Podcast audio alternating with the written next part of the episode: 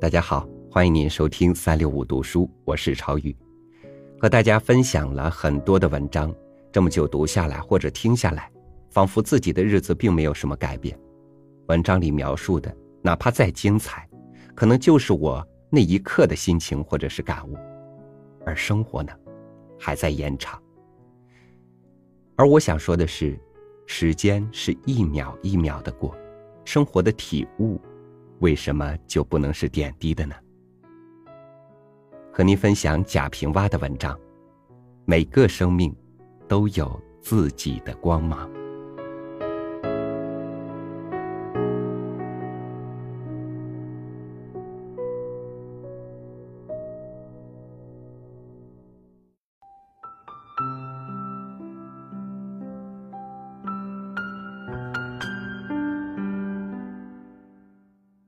一个家庭组合十年，爱情就老了，剩下的只是日子。日子里只有孩子，把鸡毛当令箭，不该激动的事儿激动，别人不夸自家夸，全不顾你的厌烦和疲劳，没句号的要说下去。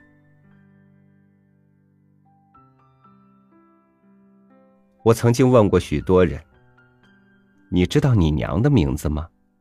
回答是必然的。知道你奶奶的名字吗？一半人点头，知道你老奶奶的名字吗？几乎无人肯定。我就想，真可怜，人过四代就不清楚根在何处。世上多少夫妇为续香火费了天大周折，实际上是毫无意义。结婚生育。原本是极自然的事，瓜熟蒂落，草大结子。现在把生儿育女看得不得了了，照仪器呀，吃保胎药啊，听音乐看画报胎教啊，提前去医院，羊水未破就呼天喊地，结果十个有九个难产，八个有七个产后无奶。十三年前。我在乡下，隔壁的女人有三个孩子，又有了第四个，是从田里回来，坐在灶边烧火，觉得要生了，孩子生在灶前麦草里。待到婴儿啼哭，四邻的老太太赶去，孩子已收拾了在炕上，饭也煮熟。那女人说：“这有啥？生娃像大便一样的吗？”孩子生多了，生一个是养，生两个三个也是养，不见得痴与呆，脑子里进了水，反倒难产的。做了剖腹产的孩子，性情古怪暴力。人是胎生的，人出世就要走人门不走人门上帝是不管后果的。我长久的生活在北方。最愤慨的是，有相当多的人为一个个小的官位尔虞我诈、勾心斗角，到位上了又腐败无能、敷衍下级、巴结上司，没有起码的谋政道德。后来去了南方几趟，接触了许多官员，他们在为一心想干一番事业，结果也都干得有声有色。究其原因，他们说。不怕丢官的，丢了官我就去做生意，收入比现在还强嘞。这是体制和社会环境所致。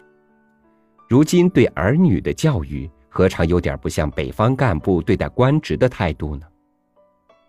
人口越来越多，传统的就业观念又十分严重，做父母的全盼望孩子出人头地，就闹出许多畸形的事体来。有人以教孩子背唐诗为荣耀，家有客人就呼出小儿，一首一首闭了眼睛往下背。但我从小就没见过小时能背十首唐诗的神童，长大了成为有作为的人。社会是各色人等组成的，是什么神就归什么位。父母生育儿女，生下来养活了，失之于正常的教育，就完成了责任。而硬要是河不让流，盛方缸里让盛方，装圆盘里让成圆，没有不徒劳的。如果人人都是撒切尔夫人，人人都是艺术家，这个世界将是多么可怕！接触这样的大人们多了，就会发现，越是这般强调的要培养儿女的人，越是这人活得平庸。他自己活得没有自信了，就寄托儿女。这行为应该是自私和残酷，是转嫁灾难。儿女的生命是属于儿女的。不必担心，没有你的设计，儿女就一事无成。相反，生命是不能承受之轻和之重的。教给了他做人的起码道德和奋斗的精神。有正规的学校传授知识和技能，更有社会的大学校传授人生的经验。每一个生命自然而然的会发出自己灿烂的光芒的。如果是做小说，作家们懂得所谓的情节是人物性格的发展，而活人，性格就是命运。我也是一个父亲，我也为我的独生女儿焦虑过、生气过，甚至责骂过，也曾想，我的孩子如果一生下来就有我当时的思维和见解，多好啊！为什么我从一学起，好容易学些文化了？我却一天天老起来，我的孩子又是从一学起。但是，当我慢慢产生了我的观点后，我不再以我的意志去塑造孩子，只要求他有坚韧不拔的精神，只强调和引导他从小干什么事情都必须有兴趣。譬如踢沙包，你就尽情的去踢。画图画，你就随心所欲的话。我反对要去做什么家。你首先做人，做普通的人。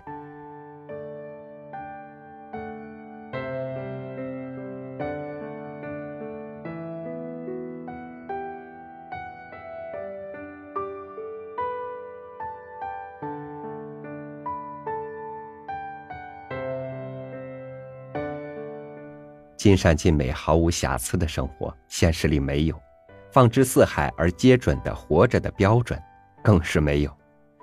你从文章里或者生活里采撷的体悟，只是你个人生命智慧的生产原料，而不是智慧成品。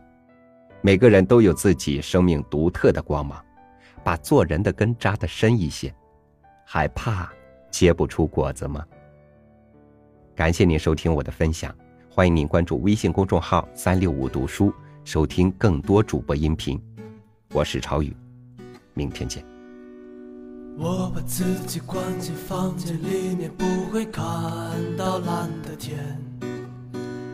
孤独的空气，它不停的流转，带不走伤感。就在某一天，就在某一天，你哭红了眼。它改变，不能像从前，孤独在蔓延。我发了疯的奔跑，不停的寻找你说过的话。它像蒲公英散落在空中，不知何处才是家。呜啊，迷路的鸽子的飞呀，嘴里叼着一朵花，抖落洁白的羽毛。记得死去爱情吧。